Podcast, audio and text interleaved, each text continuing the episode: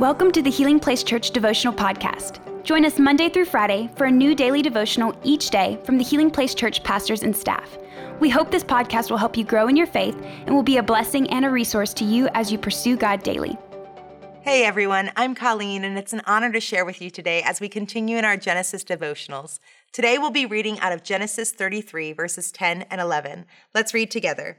It says this But Jacob insisted, and he's talking to Esau here. If you read the story, Esau's coming and they're going to meet each other. So Jacob connects with him and says this No, if I have found favor with you, please accept this gift from me. And what a relief to see your friendly smile. It is like seeing the face of God. Bold that, underline it. Like seeing the face of God. Please take this gift I have brought you, for God has been very gracious to me. I have more than enough. And because Jacob insisted, Esau finally accepted the gift. So, where are we? Well, if you read all of Genesis 33, you get a little more of the context. But Esau is coming to meet Jacob with 400 men. And Jacob doesn't know if he's going to be embraced and greeted or destroyed.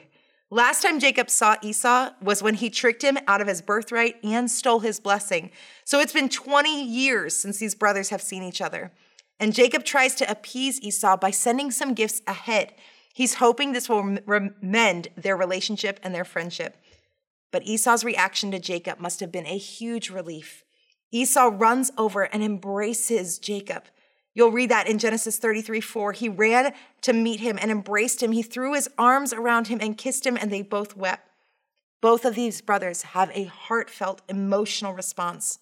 They had been bitter rivals throughout their early adulthood, but God has changed their hearts to be unified and mended.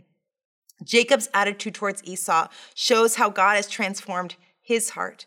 Jacob bowed before Esau seven times when he greets him. He even addresses Esau as Lord, as a sign of respect.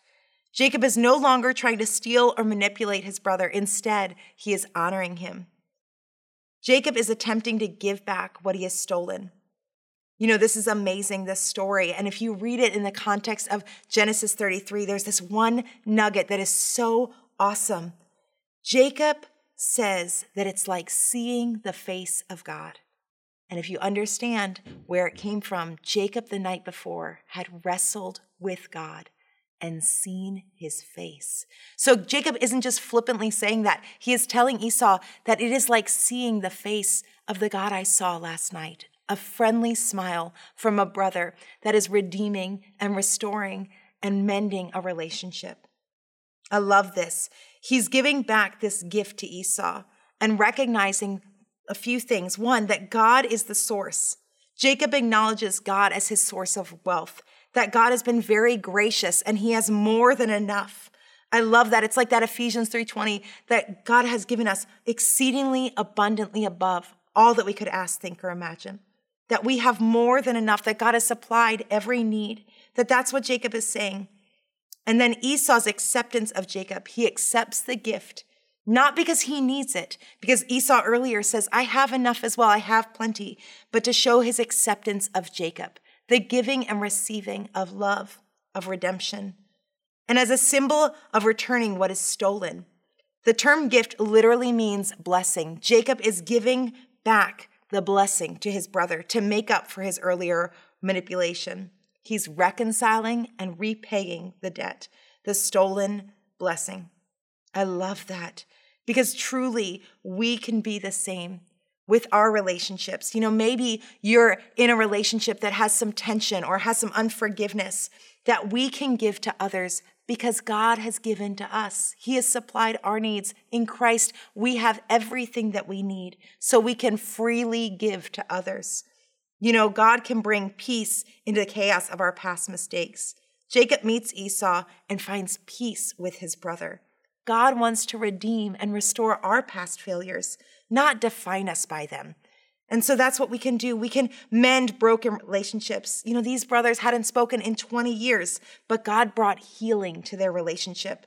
This is such an example to us that even the most challenging or difficult relationships, God can bring healing and redemption to them but we can continue to love others because Christ loves us first. That's how we give. That's how we serve, not out of a need or a desire to um, just be given back to, but because God has loved us, we can give freely to others without a need for repayment. And so I want to encourage you today, whatever it is that you're walking through, if there's a relationship that has tension, text that, that person or reach out to them, schedule coffee, maybe bring them a gift to open doors among others, and just say thank you, just to redeem and restore, to reconcile that relationship. It is never too late for God to do a miracle in that relationship. So let's pray. Heavenly Father, thank you, God, for this example today. God, what seemed irreconcilable. God, I just thank you so much that you are a redeemer. You are a restorer. And God, I thank you that you take care of us. God, that you supply every need that we have. God, that you have given us plenty, more than enough, an abundance in Christ, so that we can freely give to others without need of repayment. And God, I thank you for Jacob and Esau, just this example of a redeemed relationship, a restored friendship God, I thank you that you have called us to do the same, to take initiative, to reach out to others, and just to redeem those relationships for your glory, that we can honor you in them, that you are our source, and so we can give that love to others. We praise you, we thank you, and we give you all the glory. In Jesus' name, amen. Have a great day. Thank you for listening. Take a moment to subscribe so you don't miss any of the daily devotionals, and be sure to share with your friends. For more information about HPC, visit healingplacechurch.org.